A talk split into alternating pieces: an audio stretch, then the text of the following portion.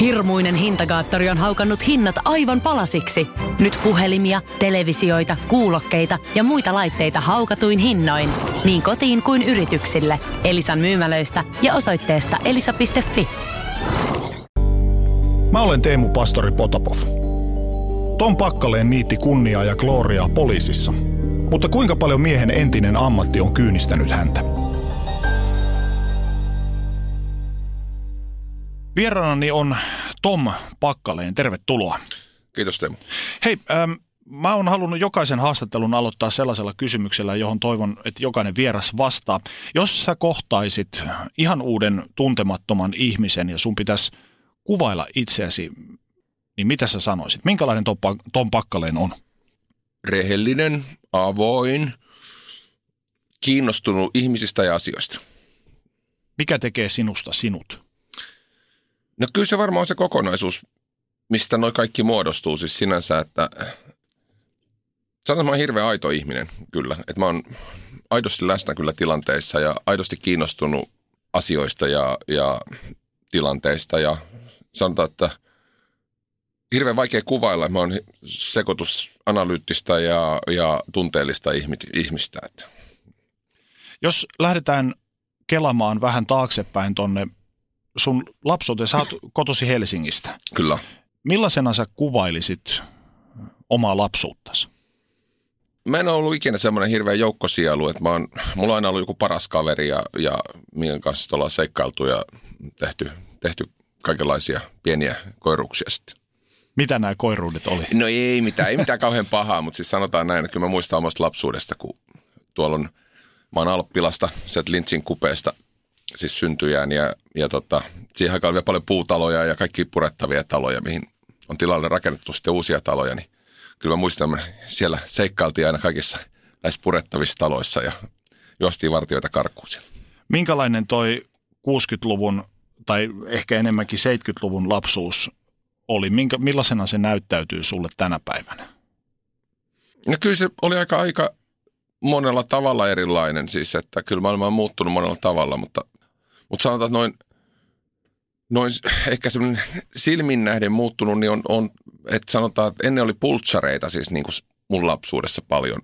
Ja paljon siinä varsinkin Helsingin kadun kulmilla. Että mä itse käynyt siellä Aleksi Kiven koulun. Ne on niin kuin kadonnut ja nyt on tullut narkkarit tilalle sitten. Aika iso muutos. No se on aika iso muutos noin niin kuin ilmiönä, että jollain tavalla, jollain tavalla siis semmoiset niin omat lapsuuden hu- huudsit niin on, on muuttunut aika paljon niin kuin ilmeeltään. Ehkä se on tietysti vaikuttaa kaikki, mitä itse on tehnyt sen jälkeenkin, että sitä näkee asioita eri tavalla. Mutta. Kuinka paljon sun lapsuutes on määrittänyt sitä, minkälainen sä olet tänä päivänä? Yllättävän vähän. Siis sanotaan, että varmaan ei kukaan olisi silloin nähnyt, nähnyt niin kuin, että kyllä mä aika paljon muuttunut varmasti siitä ajasta on. Että mä oon ollut semmoinen ehkä vähän hiljaisempi ja ujompi ja enemmän tarkkailija, tarkkailija kuin semmoinen joukonjohtaja silloin niin kuin nuorempana. Koet, että olet tänä päivänä ihan erityyppinen tyyppi? No emme välttämättä niin erityyppinen ole, mutta varmaan mut nähdään vähän erityyppisenä tyyppinä tänä päivänä. Ja ehkä mä oon osittain onkin erityyppinen, että kyllähän ihminen muuttuu. Minkälainen suhde sulla oli omi vanhempiisi? Erittäin hyvät suhteet, että, että, tota, että erittäin läheiset vielä tänäkin päivänä, että mukava ja lämmin lapsuus kyllä ollut. Kuinka sä kuvailisit heitä? No sanotaan, että multa ei hirveästi niin kuin vaadittu, sanotaan missään koulumaailmassa ja muualla. Urheilussa vähän enemmän, varsinkin isän puolelta, mutta, tota, mutta tota, sanotaan, mulle annettiin kivasti sitä tilaa ja, ja sain kyllä semmoisen semmoisen lapsuuden, mitä toivoisi kyllä, että kaikilla olisi mahdollisuus saada. Itse ainakin olin vähän silleen, kun olen 70-luvun lapsi, niin olin ikään kuin sellaisen vapaan kasvatuksen tulos omalla tavallaan. Koetko sä, että sulla oli mitään tämmöistä?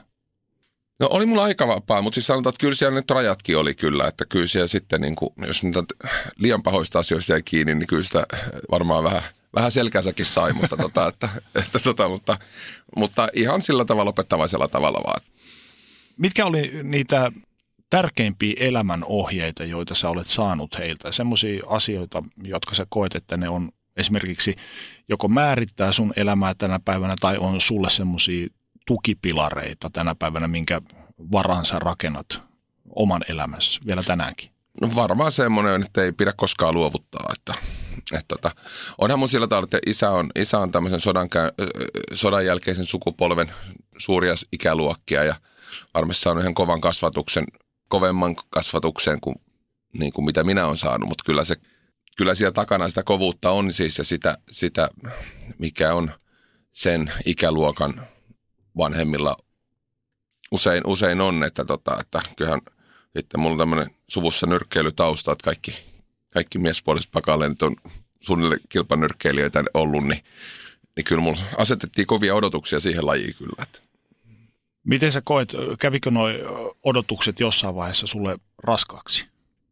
No kyllä siitä varmaan joskus, mä muistan, hävisi joskus Suomi-Ruotsin maaottelussa ruotsalaiselle ja mulle varmaan suuri, suuri tämmöinen konflikti, mitä mun isän kanssa koskaan tullut, niin tuli tästä, että sanoi, että ilmoitti mulle, että ei varma, että onko tämä mun laji, niin, niin tota, minä löin hanskat, hanskat tiskiin ja sanoin, että pidä, pidä laji, pidä, pidä lajit ja siirryin sitten melontaan. Kuinka paljon tuo urheileminen ja sportti määritteli sua lapsena ja nuorena?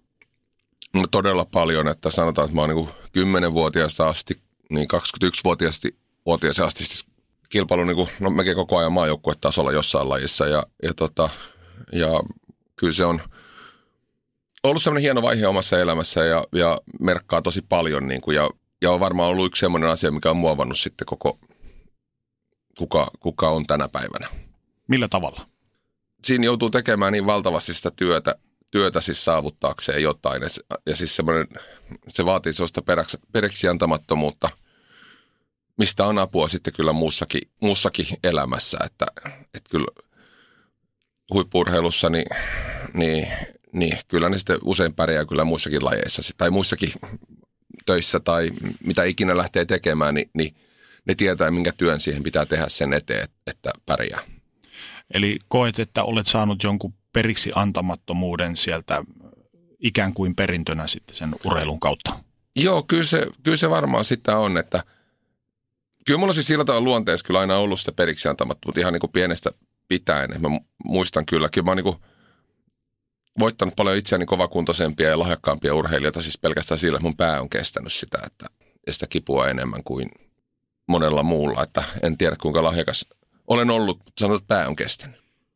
Jos sä mietit sun ystäväpiiriä, kun olit nuoria lapsi, sanoit, että ehkä olit vähän ujohko, tarkkailevainen, mm. niin minkälainen rooli sulla siellä oli siinä ystäväpiirissä? Mm, no ei missään tapauksessa ollut mikään luokan kingi, kingi enkä, enkä että siellä oli ne, ne, mitkä oli ne luokan kingit, oli, oli eri porukka ja, ja mä olin yleensä sitten jonkun, mulla oli omat kiinnostuksen aiheet ja sitten sit jos oli semmoinen kaveri, kenen kanssa synkkäs, niin mä ehkä enemmän olin sitten vähän, vähän ulkopuolella, että en saanut siitä ehkä ihan siitä kouluelämästä siis ihan kaikkea semmoista niin kuin hienoutta, mitä mikä joku muu on saanut. Että vähän, vähän ehkä ulkopuolinen on ollut. Minkälaisia fiiliksiä se ajatus siitä ulkopuolisuudesta herättää sulle? No en mä sitä kokenut siis sillä tavalla ehkä nyt niin, ei ollut siitäkin, että, että mä olisin mitenkään päässyt porukkaa tai, tai näin, mutta ehkä mä en, ei mä kiinnostanut niiden jutut ja, ja mulla oli omat jutut ja niitä ei kiinnostavat mun jutut, niin, niin sitten se oli semmoinen status quo että parempi, että kaikki on näissä omissa leireissä, leireissään. Niin tota. Minkälaisia noin sun omat jutut oli tuolloin nuorempana? No en mä tiedä, kyllä mulla on tämmöisiä ehkä kaiken maailman tota, henkijäämis, kaikki erätaitoja ja siis mä aina semmoinen innostuja luon, että mä innostun jostain aihepiiristä, että mä teen, luen kaiken siitä ja perehdyn kaikkea ja opettelen kaikki, mitä siihen kuuluu ja en ole vielä törmännyt vastaavanlaiseen ihmiseen, niin, niin tota, se on ehkä aiheuttanut sitä, että ollut tämmöistä äh, erilaisia harrastuksia ja näkemyksiä kuin aina kaikilla muilla. Oliko sulla vielä äh, tuolloin nuorempana, sanotaanko vaikka sitten peruskoulun lopussa äh, siitä eteenpäin, niin jo mielessä urahaaveita siitä, mikä sä haluat olla isona tai miksi sä haluat tulla? Mulla oli kaksi selkeää siis semmoista, että – että poliisi tai sotilas. oli siis semmoisia, mitä mä ajattelin, mutta siihen aikaan, kun ei ollut yhtään sotia missään, oli kylmä sota vielä käynnissä ja, ja se olisi enemmän ollut varusmiesten kouluttamista, niin en nähnyt, että se olisi ihan se mun juttu, että mä halusin ehkä enemmän tämmöistä vähän actionia ja vaaraa, niin, niin tota, hain poliisikouluun ja pääsin sinne, niin siitä sitten jäin sille uralle. Mistä toi kiinnostus tuollaista esimerkiksi poliisin uraa kohta, kohti niin tuli? No tietysti koko TV-elokuvan maailma pyörii koko poliisiaihepiiri ympärillä ja sieltä nähnyt, mitä se todellisuus on, niin ehkä sen innoittamana sitten. Että. En mä, siis, sanotaan, että semmoinen oikeudenmukaisuus, kyllä mulla on siis semmoinen, niin kuin, sanotaan, oikeudenmukaisuus on mulle hirveän vahva, vahva arvo. Ja olen saanut koulussakin nenäni siis sen puolesta on heiko, tota, puolustanut heikompia, niin, niin, niin kyllä se on vaan semmoinen aina jotenkin ollut se altavastaajan puolesta ja kyllä mä oon lukenut Mustanaamio tota, sarjakuvani kyllä lapsena. Että. Sä oot työskennellyt Helsingin poliisissa jo vuodesta 90 lähtien. Kyllä. Tosi pitkään. Miten sä muistelet kaikkia näitä vuosia, kun olet työskennellyt poliisina? Mun ura jakautuu, sanotaan, että se moneen semmoiseen, sanotaan vaikka viiden vuoden ryppääseen, jos sanoo, että, että ekat viisi vuotta oli työhön sisään pääsyä – tosiaan huvittavaa, mitä maailma on muuttunut siitä ajasta, että silloin kun mä aloitin, aloitin poliisissa, niin, niin meni suoraan rikospoliisiin, mikä ei ehkä ollut, siihen aikaan ollut se ehkä ihan se kaikista yleisin kuitenkaan, mutta sen verran joutui kumminkin käydä järjestyspoliisin puolelle. Mä kävin tuon passin polkemassa, eli tuolla presidentinlinnan edessä, sitten Neuvostoliiton lähetystö edessä ja takana ja sitten tuolla USA-lähetystö edessä, niin semmoinen semmoinen virkapuku päällä siellä patsastella, niin se ei Neuvostoliiton lähetystä vielä ollut siihen aikaan. Ja sanotaan, että poliisikoulus kirjoitti sähkökoneella, niin sitten tuolla sai semmoisen jonkun vanhan Remington kirjoituskoneen tuolla rikospoliisissa, niin kyllä maailma siitä on muuttunut aika paljon. Siinä varmaan kar- karsiutui pois kaikki ihannekuvat, että eikö tämä olekaan vaan rikollisten jahtaamista pyssykädessä ja Joo, kyllä siinä kun ladalla, ladalla ajo rikospoliisissa noin vilkku katolla, niin ei se, ei se ihan ollut sitä Miami Vice Gloria, mitä TV, TV-sarjoissa. Mä voisin veikata päivääkään poliisina olematta, mutta että siinä ammatissa varmasti näkee aika paljon ihan suoraan sanottuna kuraa ja paskaa. Niin koetko sä, että noi vuodet olisi jollain tavalla kyynistänyt sua? Tai olisiko ne muuttanut sua ihmisenä millään tavalla?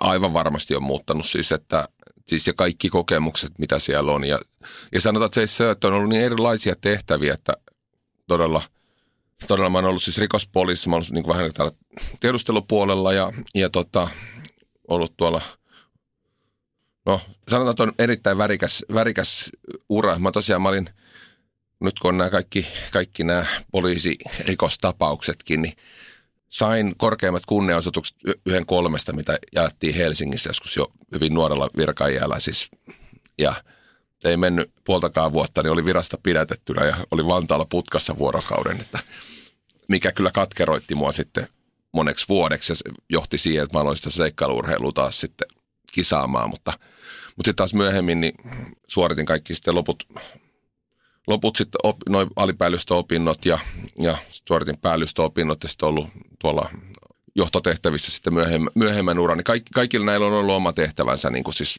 muovaamassa, niin kuin kuka on tänä päivänä. Millä tavalla tuommoinen vaikuttaa työn tekemiseen ja sinun ihmisenä? Sä sanoit jo, että sä vähän katkeroidut siitä, että ensin mennään ylös ja sitten tullaan rytinällä alas. Niin miten se vaikutti sun yleiseen habitukseen? No siis sanotaan, mulla kävi silleen, että, että tosiaan koin, että sai vähän puukkoa kateellisilta vanhemmilta konkareilta siis selkääni ja, ja, tota, ja ilman mitään mulle edes kerrottu, kerrottu mistä syystä, mistä teosta mua epäillään. Siis ni, rikosnimike, mutta ei niin kuin mitä mä olisin tehnyt. Tämä koskaan ei mulle selvinnyt. Ja kaksi ja puoli kuukautta virasta pidätettynä. Sitten otetaan takaisin, eikä mut koskaan pyydetty anteeksi. Eikä sillä tavalla julkisesti – se tietysti oli nolo myös laitokselle se episodi. Ja tota, mutta tämä oli isoissa, oli kaikissa lööpeissä silloin tämä juttu, ei nyt nimellä, mutta muistan vielä silloin Iltalehdessä oli kirjoitettu, että 24-vuotias vanhempi rikoskonstaapeli on, on tota, tunnettu omaperäisistä, mutta tehokkaista tutkintamenetelmistä. ei jäänyt hir- sen ikäisiä vanhempia rikoskonstabeleita oli aika vähän ylipäätänsä ainakaan siihen aikaan ja ei jäänyt kauhean epäselvästi kyllä kellekään, ketä on kyseessä siinä, ketä ainakaan ketä tunsi. Saitko sä kuulla mitään selän takana puhumista, että, tai tiesitkö, että ihmiset sitten länkytti jotain? No mutta siis tässä oli poliisin sisälläkin, tässä jäi semmoinen juopa, koska tätä ei koskaan korjattu oikein. Niin sitten kyllä nämä kaikki kovat, kovat dekkarit oli kyllä mun takana, mutta sitten sit siellä aina, aina joka työyhteisöön mahtuu kaikenlaista väkeä ja kyllä se aina sitä löytyy sitten sitä pahan puhujaakin. Niin kuin itse sanoit, niin nyt on viime aikoina tai viime vuosien aikana tullut enemmän tai vähemmän pinnalle näitä juuri virkavallan tekemiä rötöksiä ja rikoksia, niin minkälaisen kuvan se on sulle nyt, kun sä katsot vähän ulkopuolelta asioita, niin on piirtänyt tästä ammattikunnasta? No ei se mitenkään muuta mun, mun, mun kuvaani ja, ja no olen todistajana tässä nyt tässä Arnio-keississä niin tuossa 29. tammikuuta, että, että tota, oikeudessa. Mutta siis mä tunsin tiedustelumaailmasta ja siis niin kuin, ja rikostutkinnan maailmasta ja tunnen sen kyllä omat, omat taskuni, että se on vaan aihepiiri, mistä on hirveän hankala, hankala julkisuudessa hirveästi mitään puhua. Mm. Sitten jos miettii tuota kyynistymistä ja puhutaan vaikka siitä, että kun sä näet ja olet nähnyt urasi aikana erilaisia ihmiskohtaloita, erilaisia ihmistyyppejä tekemässä pahaa, niin miten se on vaikuttanut sun suhtautumiseen niin kuin ihmiseen ja ihmisyyttä kohtaan? Kyllä sanotaan, että ehkä semmoinen, että kyllä sitä pystyy tänä päivänä kyllä arvioimaan paremmin tai näkemään, että kaikista ihmistä ei tule koskaan hyviä. Siis niin kuin, on paljon sellaisia ihmisiä, mistä tietää jo, että toi ei tule koskaan kuntoon ja sanotaan, että olisin kyllä ihan täysin valmis heittää avaimen pois mm. monenkin tapauksen kohdalla, että näistä ei koskaan tule kalua tai sä sitten jonnekin vanhaan kotiin, että ne on niin huonossa kunnossa jo, mutta jotkut ihmiset on vaan pahoja ja, ja ne ei siitä parane, niin kuin vaikka jotkut ajattelee, että ellei sitten ne tule jotenkin uskoa tai jotakin muuta, mutta, mutta kyllä näistä osassa tapauksista vaan tietää, että ne ei tule, ne ei tule, tule uskoa tai mitään. Onko olemassa absoluuttista hyvää ja pahaa? Voiko, onko olemassa semmoista, että on olemassa hyvä ja paha vai uskotko siihen, että on se harmaa alue myös olemassa välissä? Siis sanotaan näin, että maailmassahan ei ole mitään absoluuttista, ei ole hyvää eikä pahaa, niin kuin kaikkihan on harmaata. Sama kuin ei ole musta eikä valkoista, vaan kaikki jotain harmaan sävyjä, mutta, mutta sanotaan näin, että toiset ihmiset on vaan lähempänä sitä absoluuttista pahaa ja toiset on, tai voi olla hyvinkin lähellä sitä absoluuttista pahaa ja jotkut voi olla hyvin lähellä sitä absoluuttista hyvää, mutta, mutta tota, tietysti kukaan ei ole ihan äärimmäinen. Uskotko ihmiseen vielä? Kyllä mä uskon ihmisiä. Kyllähän niin kuin siis suurin osa ihmisistä on hyviä ihmisiä, ja, ja, mutta me mahtuu kaikenlaista. Että. Kun sä toimit poliisina, niin kuinka sä pidit siviiliminäs ja, ja tuota, ää, ammattiminä erossa toisistaan? Se on vähän vaikea kysymys, että kyllä ne helposti, tai varsinkin silloin kun ollaan siis tuolla rikospuolella, varsinkin jossain rikostiedustelupuolella, niin, niin kyllähän siellä niin kuin voi joskus hämärtyä siis se työn ja vapaa-ajan raja, mutta – kyllä mä oon aina pitänyt, mulla on aina ollut oma elämäni kanssa ja, siis niin kuin, ja, ja myös liikkunut siis sanotaan, että kaupungilla ja Helsingin yössä ja missä vaan, niin kyllä se on pakko pitää ne kaksi asiaa niin kuin silti erillään, että, että vapaa-aika on vapaa-aika, että jos sitten menee liian pitkälle, niin sitten sit se on ihan kaaosta sun elämä sen jälkeen, jos on pelkkää, pelkkää työtä. Mutta siis sanotaan näin, että, että kyllä ne silti välillä poimuilee päällekkäin niin kuin vapaa-aika. Ja työaika, siis vaikka sä yrität tietoisestikin sitä erottaa.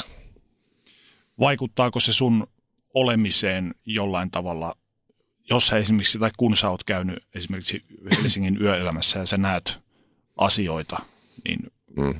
tekeekö mieli puuttua jo, tai tekikö mieli puuttua asioihin? Tai... No ehkä silloin ihan nuoruudessa sitä oli.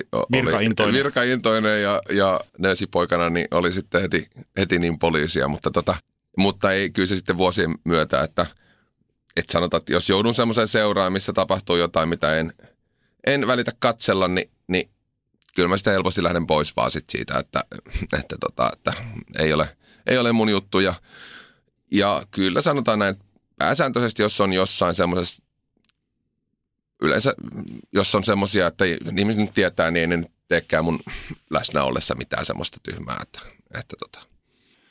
Sä oot saanut oman osas myös julkisuudesta. Sä olit aikanaan 2010 esitetyssä Finn-nauttisarjassa mukana ja sitten olet tosiaan paljon urheilut ja osallistunut semmoiseenkin hurjaan kuin Eco Challenge Skabaan.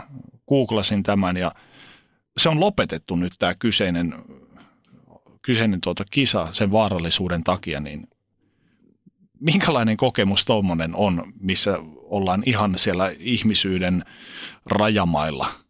Sanotaan että se on ehkä yksittäisistä asioista muovannut mua eniten nämä kilpailut kyllä. Että ne on semmoisia tällaisia 500 kilometrin non-stop seikkailukisoja ja siellä nukutaan kaksi tuntia vuorokaudessa, siis mikä miehillä vaatii, vaatii elimistö oman testosteronitason ylläpitämiseen. Että se on yli 20 tuntia ed- vuorokaudessa edetään, niin, niin tota, kyllä ne niin, niin näin joskus on nähnyt, en nyt enää niin, niin paljon, mutta joskus vielä muutama vuosi sitten ihan silloin tällöin säännöllisesti painajaisia, että, että, tota, että oli lupautunut uudelleen lähteä jonnekin, jonnekin kisaan. Että kyllä siellä ollut joukkueen kapteenilla kolme kertaa siis tuolla Australiassa, Marokossa ja Argentiinassa, niin kyllä joka kisassa mulla on kyynelet valunut silmistä siis ihan siitä väsymyksestä ja kivusta ja kaikesta, mutta uskalla väittää, että ei kukaan joukkueesta sitä nähnyt, että, että ne kyynelet on valunut, mutta kyllä se, kyllä se kerta kaikkiaan hajottaa ihmisen niin tuommoinen kisa. Että voi kestää, Australiassa kesti 11 päivää.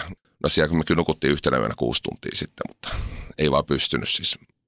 Siinä kyllä se voisi kuvitella, että se ihmisyys murenee ihan täysin. On siis, no yli puolet joukkoista keskeyttää noissa kisoissa, että, että ne on todella, todella epä, epäinhimillisiä kilpailuja. Mikä sai sut lähtemään mukaan tuollaiseen?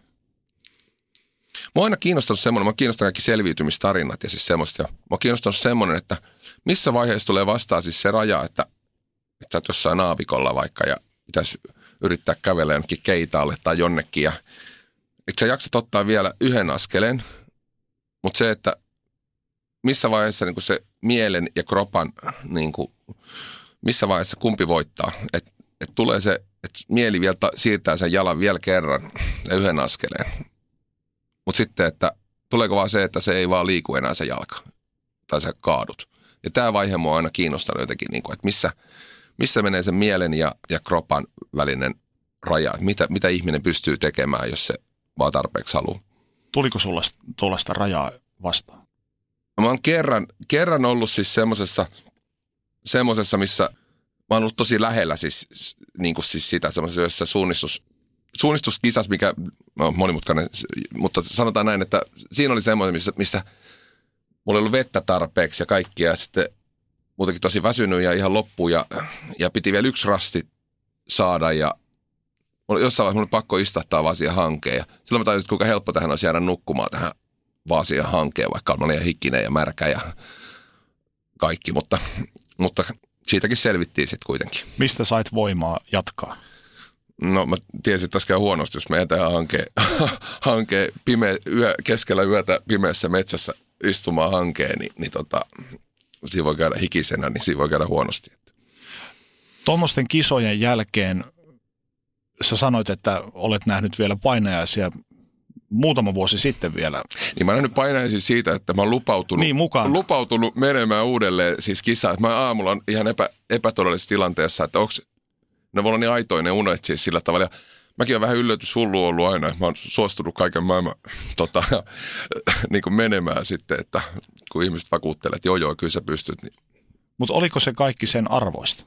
Oli, siis ne on ollut ihan mahtavimmat kokemukset ja siis sanotaan, että upeita ihmisiä ja, ja, ja ihan globaalisti tavannut siis ihan uskomattomia, uskomattomia hienoja ihmisiä ja, ja tota, mutta kyllähän nämä on ollut siis sinänsä nämä koko tämä seikkailurheilu, niin kyllähän tässä on että paljon kuollut ihmisiä ympäriltä, että pelkästään meidänkin joukkueesta, että, että meillä tosiaan yksi katosi tuonne Joyolle, yksi, ketä treenasi me, meidän kanssa tuossa, tota, Noora ja sitten tota, Dominik Arduin, niin katosi tuonne Pohjoisnavalle, että oli meidän kanssa Marokossa. Että, ja kyllä moni muukin läheinen on, on, on kuollut, kyllä ne kanssa kasvattaa ja, ja katsoo elämää eri tavalla kuin, kuin sanotaan, että jos ei olisi näitä kokemuksia.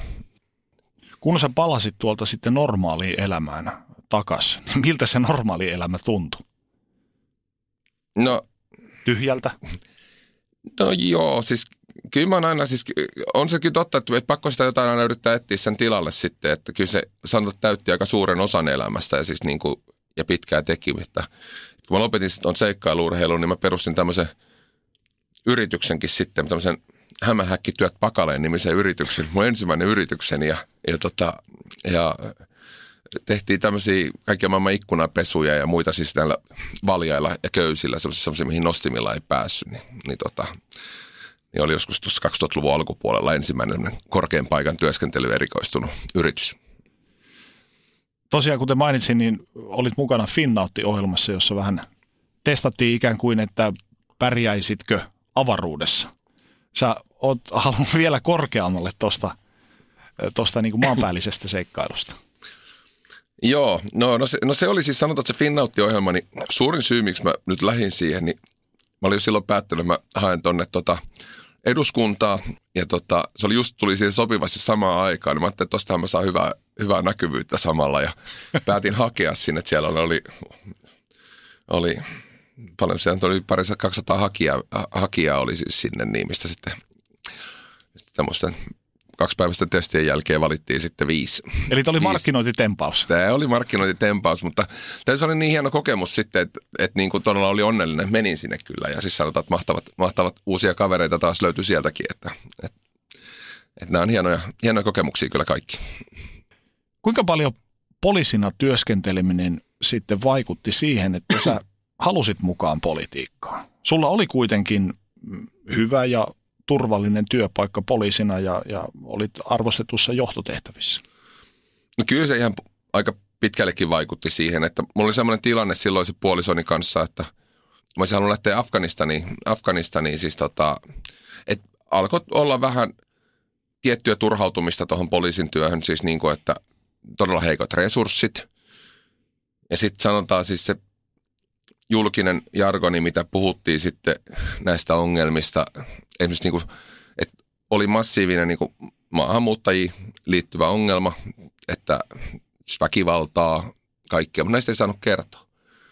Ja vastasin myös omalla työvuorolla poliisin tiedottamisesta, niin, niin, tota, niin olihan se, niin kuin ihan, se oli ihan absurdi. Se joutui niin kielikeskellä suuta puhumaan ja sitten se on, on huvittava vielä tänäkin päivänä, tai varsinkin silloin ekalla kaudella, niin kun mä joudun väittelemään jonkun eduskunnaskin jonkun ihmisen kanssa, joka selitti, että ei se noin mennyt se asia, kun, kun mä sanoin, ja hänen tietonsa perustui siihen, mitä mä olin joutunut antamaan siis tiedotusvälineille, koska meidän ohjeet oli niin tiukka, tiukat, ja virkamiehenä mä teen mitä käsketään, että, että mua sitoo tiukasti virkamieslaki ja, ja annetut ohjeet ja määräykset, niin, niin, mutta siis se, että niin kuin mä uskon, että että jos on ongelma, niin se kissa pitää nostaa pöydälle ja siihen pitää yrittää löytää ratkaisu. Ja se tapa, että näitä ongelmia hyssyteltiin ja vaiettiin, niin, niin, niin tämä ei ollut se tapa. Ja tähän mä halusin puuttua sitten menemällä sitten päätymällä eduskuntaan. Ja todella siis tämä mun ex-puoliso oli vahvasti sitä mieltä, että heitän henkeni siellä jossain Torabora vuoristossa Afganistanissa, mä oon siellä kumminkin hakemassa jotain jännitystä sieltä, niin, niin tota, niin hän ei ollut kauhean ilahtunut ja sitten hän oli kovasti tyytyväinen, että mä lähdin sitten politiikkaan ja hän tuki ja kannusti ja, ja teki mahtavan työn siinä kampanjassakin mun puolesta, mutta kyllähän kun hän oli vuoden katsellut mun kansanedustajauraa, niin, niin tota, kyllä se meidän suhde alkoi olla siinä sitten. Miksi juuri perussuomalaiset? No mä oon aina äänestänyt kokoomusta ja sitten oli niin kuin, sanotaan varmaan viimeinen niittely joku, joku sitten Stub sanoi jossain kokoomuksen maahanmuuttotilanteessa jotain sitten semmoista, mikä, mikä oli, mä koin sen niin arrogantiksi, arrogantiksi ja ylimieliseksi niin kuin tavallista kansalaista kohtaan, että, tota, että se olisi sellainen viimeinen niitti, että nyt mä lähden ja siis se oli ihan mielenosoitus, että, että lähdin perussuomalaisia. Perussuomalaisten kannatus oli silloin 7 prosenttia niin vuotta ennen, että, että sanotaan, että hirveästä opportunismista mua ei voi syyttää kyllä siinä. Oliko sulla siinä vaiheessa, kun sä mietit sitä kansanedustajauraa ja politiikkaa ylipäätään, niin koetko sä, että sulla olisi ollut joku kirkasotsainen ajatus maailman Suomen parantamisesta, asioiden muuttamisesta? On, ja kyllä on vieläkin, mutta siis sanotaan näin, että laiva kääntyy hitaasti ja kyllä, kyllä mä niin näen, että se kääntyy parempaa päin ja koko ajan niin kuin siis semmoinen niin kuin ymmärrys ihmisillä lisääntyy, mutta suurin ongelma siis eduskunnassa on siis se, että siellä on sanot kolmenlaisia ihmisiä, mutta helposti tämä polarisoituu siis tämä keskustelu siihen, että siellä on tämmöisiä niin kuin tunteella ajattelevia ihmisiä, jotka perustelee asioita, että meidän velvollisuus on, meidän pitää ja käyttää tämmöisiä, tämmöisiä termejä. Sitten on tämmöisellä niin kuin enemmän insinööriaivoilla ajattelevat, mitkä puhuu numeroista, että tätä on liikaa, tätä on, tämä johtaa johonkin. Niin kuin, ja tämä keskustelu ei kohtaa siellä koskaan. Siellä puhutaan kahdesta ihan eri asiasta. Ja se, sen takia se koko eduskunnan sali, salissa puhuttava, puhuttava keskustelu. Mä en ole saanut, koska, mä en ole saanut tähän päivään mennessä oikein kiinni. Mit, niin kuin, kelle siellä puhutaan. Että ei se ainakaan kukaan muuttanut vielä mielipidettään. Niin kuin, mutta lähinnä medialle ja kansalaisille sitten puhutaan, että, että mutta kaikki oikeat asiat tapahtuu siellä kulisseissa. Että. Mikä sun mielestä olisi semmoinen suurin muutos, mikä pitäisi tapahtua, että ää, eri puolet kohtaisi toisensa ja alkaisi ymmärtää toisiaan? No mä koen sen itse niin, että, siis, että monet ihmiset niin kuin kyllä ymmärtääkin asioita, mutta on niin kuin heikkoja ja ne ei uskalla sanoa kun ne pelkää, että jos ne sanotaan, niin, niin media kääntää ne väärin tai äänestäjät ei tykkää. Et monet, ja monet kansanedustat, ja nyt va, sanon vaikka vain maahanmuuton vaikka, maahanmuuttoon liittyvät ongelmat, että pelkästään numeroiden valossa, että jos tässä seuraavan 20 vuoden aikana, niin Afrikka väkilukku tuplaantuu. Se on miljardi ihmistä, mitä meillä on 600 miljoonaa ihmistä Euroopassa. Niin nämä määrät on vaan niin suuria, että ne yksinkertaisesti me ei että meidän pitäisi miettiä sitä, niin mitä, se, mitä me halutaan esimerkiksi Euroopalta. Ja onko, onko tämä se tapa, miten me tehdään asioita. Mutta sama voisi, me voidaan puhua kehitysavusta. Tehdäänkö me niitä oikeita asioita siellä? Pitäisikö me tehdä jotain isompia asioita, että me saadaan niitä itse, ne maat hoitamaan itseään, niin kuin että, että ne saa itse verotuloja, saa itse työllistettyä omia ihmisiä. Että meillä on vähän siirtomaa isäntä asenne myös tässä kehitysapupuolella, missä me valkoisina herroina me käydään viemässä vähän vähän sivistystä pakanoille ja ollaan sitten hirveän hurskaita ja hienoja ihmisiä, kun me ollaan tehty jotain pientä näperrystä, kun meidän pitäisi katsoa sitä isoa kuvaa.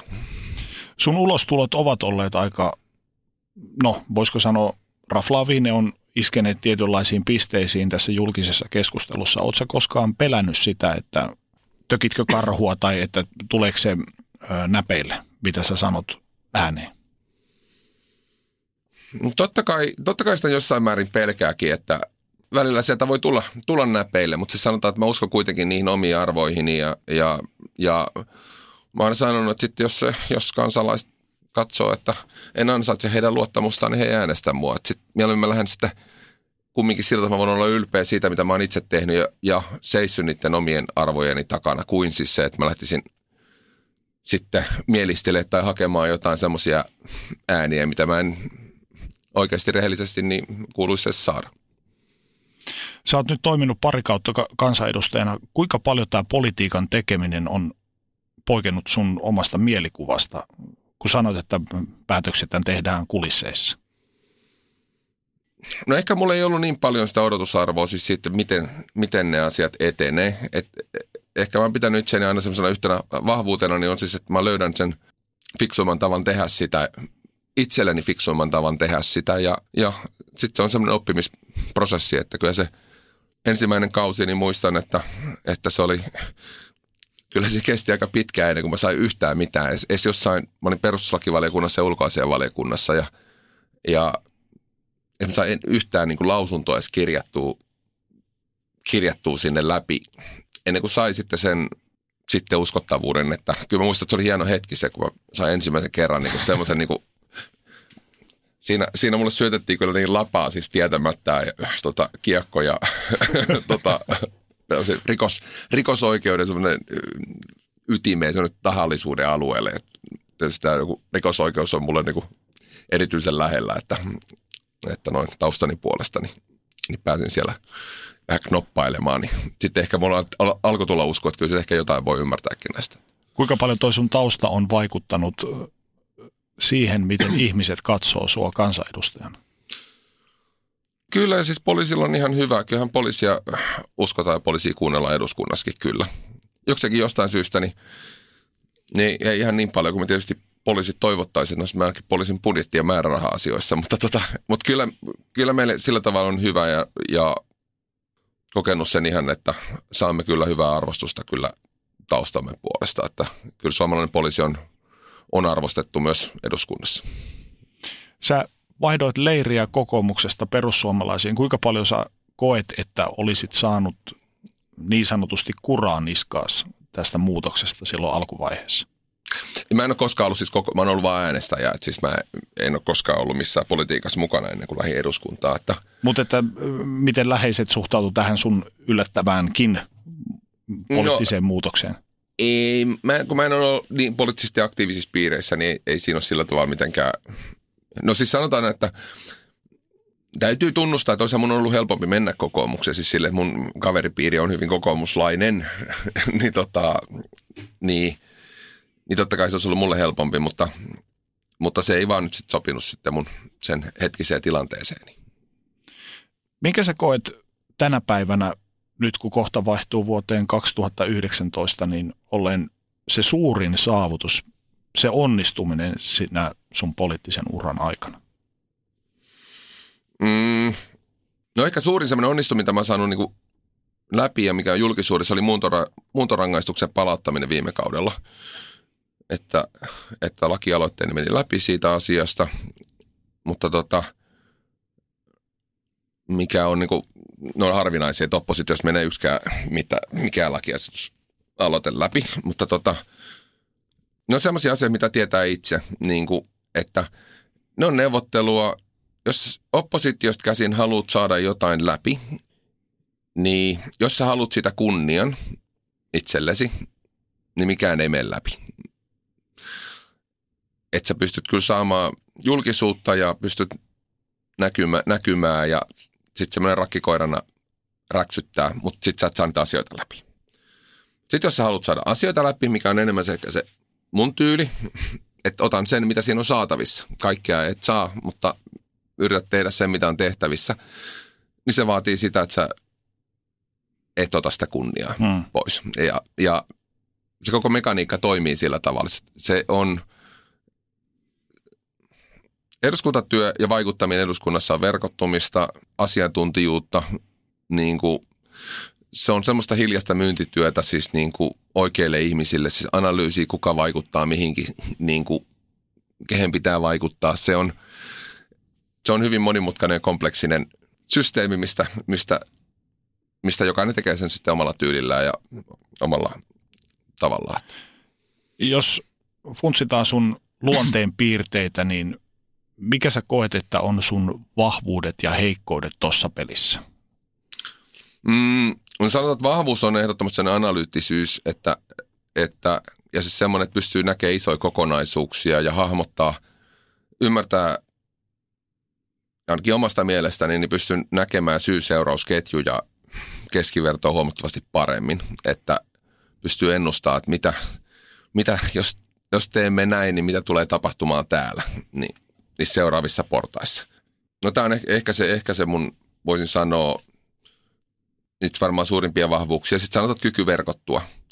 Mutta sitten sanotaan näin, että mun suurimpia heikkouksia varmaan on siis se, että mä en aina ymmärrä, miten ihmiset näkee saman asian. Mä voin nähdä sen asian jollain ihan toisella tavalla ja mä en välttämättä osaa aina kertoa sitä parhaalla tavalla. Siis, että mä voin sanoa sen lopputuloksen, mutta mä en osaa, mä en aina ymmärrä ihmisten logiikkaa, että millä logiikalla ne pääsee johonkin niin kuin lopputulokseen. Ja Tämä muista ekalla kaudella erityisesti tämä hämmensi, että onko tässä joku juoni, niin kuin, että ne sanoo noin, koska ne hakee jotain, että jotain muuta tapahtuu kuin se, mitä ne sanoo, että ne hakee, koska eihän se voi pitää paikkaansa. Niin kuin, että ei se, ei se ole loogista.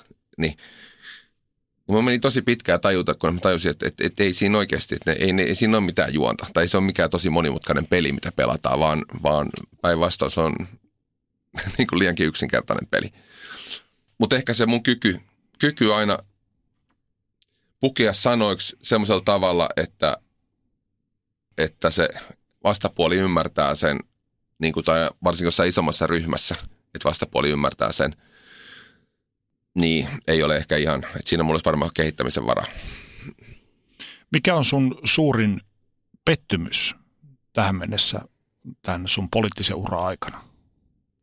No sanotaan, että varmaan suuri järkytys oli ainakin siis se, että me eduskuntaryhmän hajoaminen, siis että, mm. että mun kuvitella, että siellä niin puolet ryhmästä loikkaa, loikkaa, loikkaa mutta tota, ja kyllä se on niin ollut myös pettymys siis sinänsä, että, että tota, tietysti kun ajetaan jotain asiaa ja me hallituksessa ja, ja hallitus on tietysti on se paikka, missä vaikutetaan ja, ja sitten yhtäkkiä päädyttiin tämmöiseen, että me ei ollakaan hallituksessa, niin, niin kyllä totta kai harmitti, harmitti suuresti.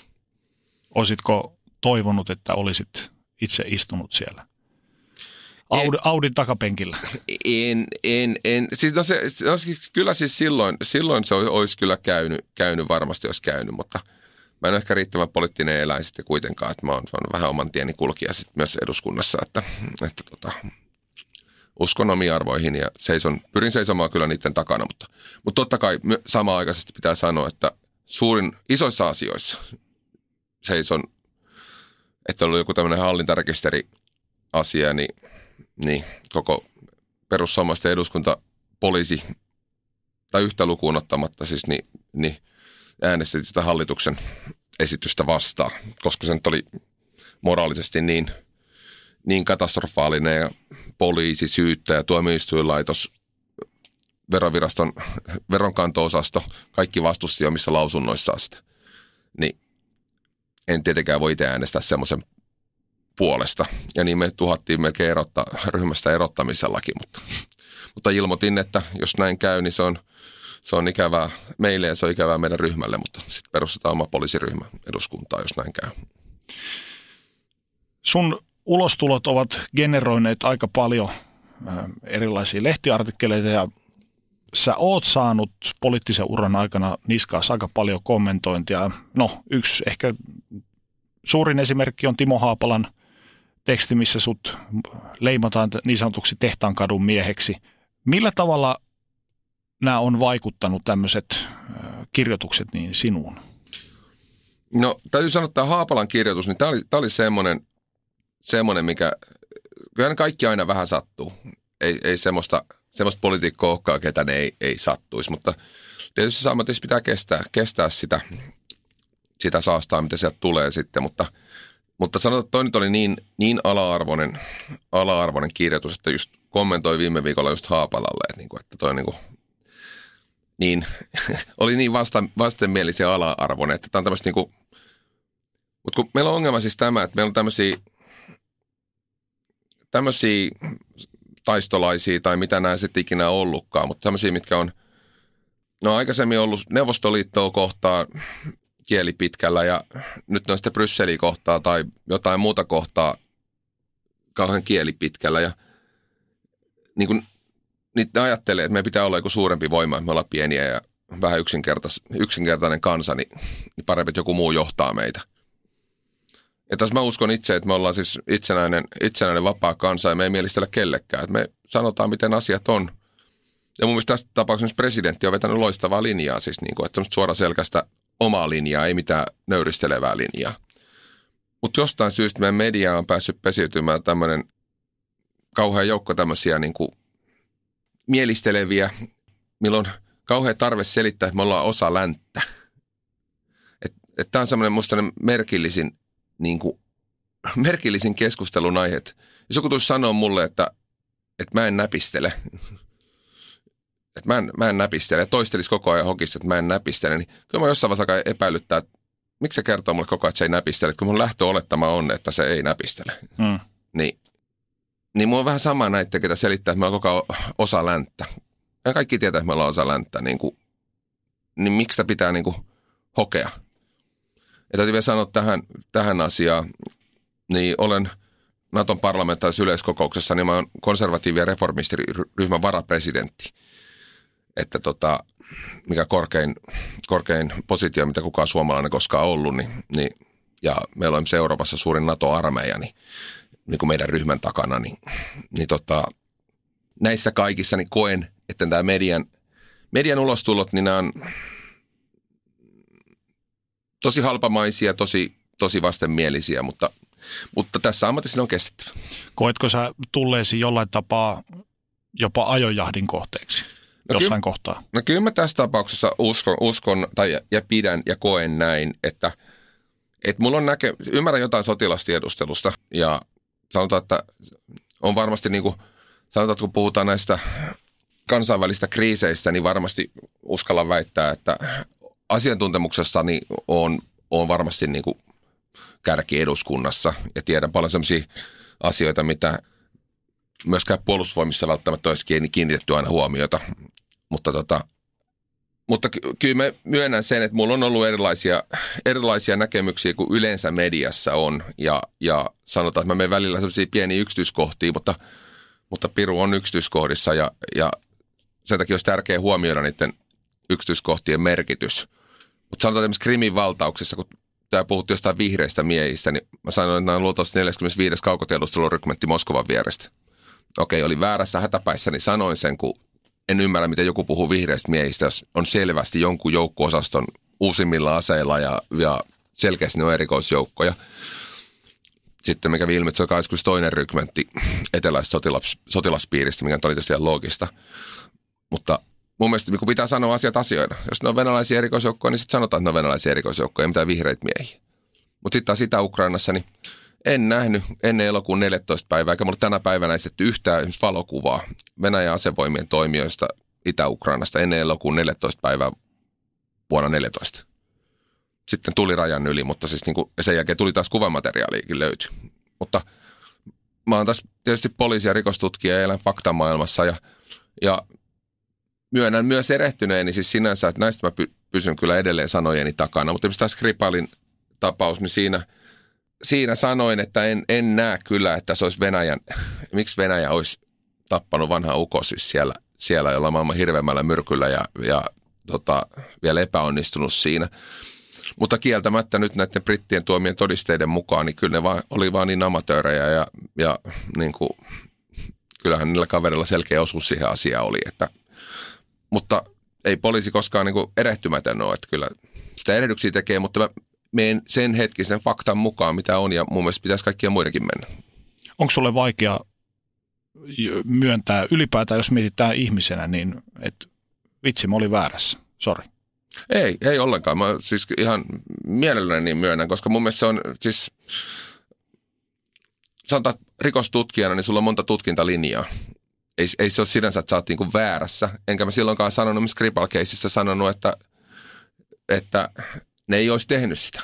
Mä en vaan nähnyt sitä logiikkaa siinä jutussa. Ja siis se, että kun suomalainen pultsarikin pystyy tappaa toisen vaikka veitsellä, niin saatikaan tämmöinen erikoiskoulutettu tiedusteluupseeri, siis erikoisjoukkotaustainen, niin, niin en itse halus kohdata pimeällä kujalla tämmöisiä kavereita, jos niin kuin, uskalla väittää, että ne kyllä kykenisi tappaa, mutta jos ne oikeasti haluaisivat että tuntuu merkilliseltä oikeasti, että ne voi olla niin, niin surkeita, että ne ei saa tuosta vanhaa miestä saanut sitten tapettua. Että.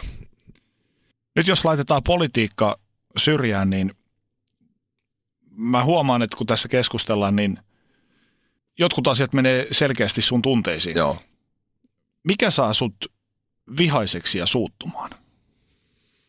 No siis sanotaan, että mä en tykkää niin epärehellisistä ihmisistä, ja sitten sanotaan, että semmoiset ehkä selkärangattomat tai semmoiset niin järjestelmän orjat tai mä, mä en aina ymmärrä ihmistä aina motiiveja, siis miksi ne sanoo jotain tai vai onko se vaan, että ne ei itse ymmärrä niitä asioita vai, vai mikä siinä on. Mutta siis semmoinen epärehellistä pahantahtoiset ihmiset, ne on, ne mä koin jollain tavalla kyllä vastenmielisiksi.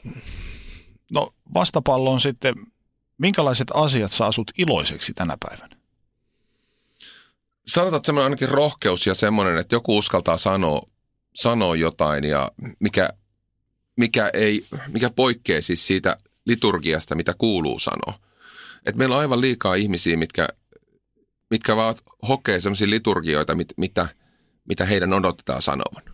Ja mun mielestä ei, ei se niinku johda mihinkään hyvää myöskään politiikassa, jos kaikki vaan puhuu jotain liturgioita, mitä, mitä kuuluu sanoa. Kaikki tietää, että ei se asia nyt näin ole, mutta – näin kuuluu sanoa, jotta miellytetään mediaa ja, ja miellytetään äänestäjiä ja miellytetään. Mä en tiedä, onko se oikeasti niin. ja vaaleissahan aina mitataan sitten, että, että sitten, jos, jos sanotaan, että, että ihmisiä ei miellytä, niin sitten, sitten valitko, valitko ketä valitsee. Se täytät 50. Joo. Pelottaako keski-ikäisyys? Ei, ei. Täytyy sanoa se sillä tavalla, mä oon aina ajatellut, että tota, 50 sillä mies on niin parhaimmillaan. Että se on, se on niin kuin semmoinen, että siihen semmoista jyrkkää nousua. Ja sen jälkeen se ehkä vähän loivenee se, se nousu, mutta, mutta ei, kyllä mä oon ihan pilkäs silmäkulmassa lähden kyllä sinne, sinne tota, siitä seuraavalle vuosi, vuosikymmenelle. Että. Sä oot tehnyt paljon asioita, sä oot nähnyt paljon asioita. Koetko sä, että sä oot saavuttanut elämässä niitä asioita, joita sä oot halunnut saavuttaa?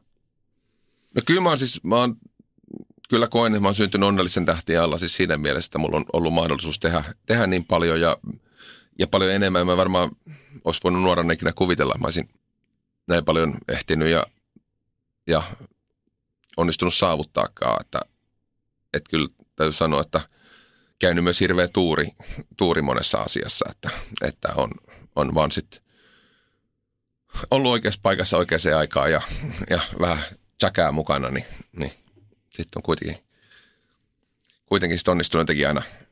Monta kertaa muista nuorempana joskus mä menin vähän rimaa hipoin kaikista aina läpi siis sillä tavalla, että, että tota, onnistuin pitää sitä rimaa just ja könnytä sen riman yli, mutta sitten myöhemmin on oppinut ehkä jättää vähän suurempaa marginaalia ja tekee ehkä vähän huolellisempaa taustatyötä ja valmistautumaan.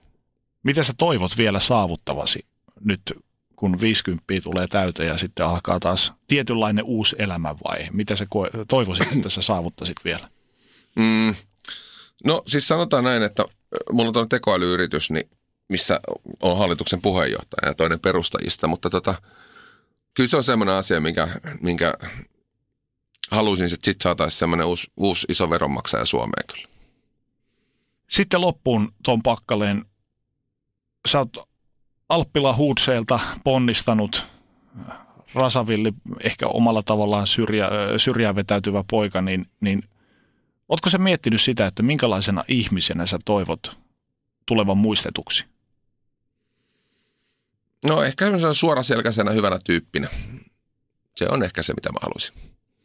Ei tarvitse, sanotaan näin, että kyllä mä vähän luonnonlapsi kuitenkin, että et sanotaan näin, että se mitä mä oon tehnyt, niin, niin, niin mä oon tehnyt sydämestä ja, ja tehnyt niin hyvin kuin oon pystynyt. Kiitos. Kiitos. Hirmuinen hintakaattori on haukannut hinnat aivan palasiksi. Nyt puhelimia, televisioita, kuulokkeita ja muita laitteita haukatuin hinnoin. Niin kotiin kuin yrityksille. Elisan myymälöistä ja osoitteesta elisa.fi.